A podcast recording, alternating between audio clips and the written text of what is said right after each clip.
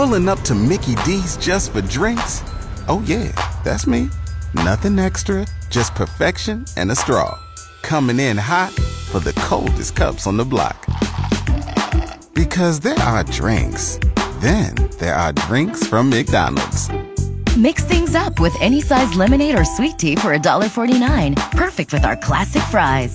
Price and participation may vary, cannot be combined with any other offer. Ba da ba ba ba. Good morning, the start of a brand new week. It is Monday, January 6th of 2020. I'm Tom Young. In case you missed it this morning, here's what we had on Eagle News. A busy fire station has been awarded funds by the city of Amarillo for a remodel. Fire Station 5 off of Washington and 32nd will be awarded $3.4 million. Built in 1953, Fire Station 5, one of the busiest stations in town, and is currently vacant as crew members are temporarily relocated.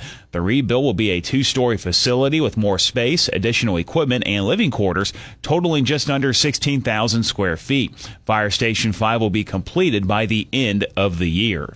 In the wake of the church shooting that took place in Fort Worth a couple of weekends ago, the Potter County Sheriff's Office offering an active shooter response class. The civilian response to active shooter events or CRASE is an hour and a half class that will teach students how to react in the event of a mass shooting. The class is January 14th from 6 to 7:30 p.m. at the Sheriff's Office, 13103 Northeast 29th Avenue.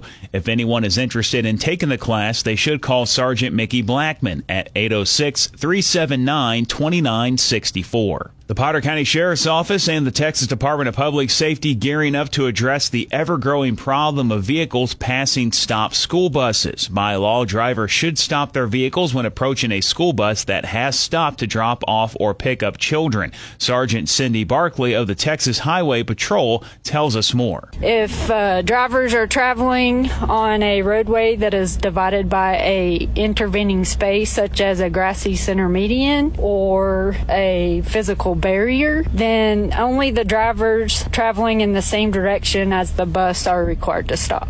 During the school year, over 42,000 school buses transport 1.5 million students across the state. Failure to stop for a school bus can result in a fine of no less than $500 and up to $1,200. Starting next week, officers will be on extra patrol looking for drivers who do not stop for buses. Time for a Hunter and Kalinka traffic update. Today, watch for various lane closures on FM 1912 northbound from US 60 to the Tyson truck entrance for patching repairs.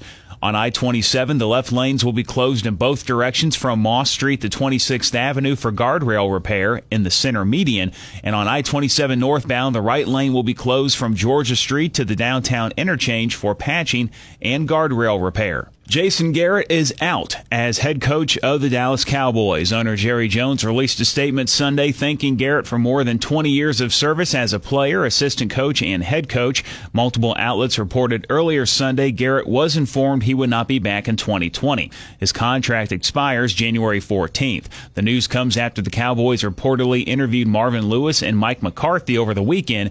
Garrett went 85 and 67 during his tenure in Dallas, but had just two playoff wins and three playoff appearances. The Cowboys finished 8 and 8 the season after a 3 and 0 start. The Houston Texans will meet the Kansas City Chiefs Sunday in KC in the NFL postseason divisional round. Houston advanced with a 22-19 overtime victory Saturday over Buffalo. These two teams have met once this season. The Texans whipped the Chiefs 31-24 on October 13th in Kansas City.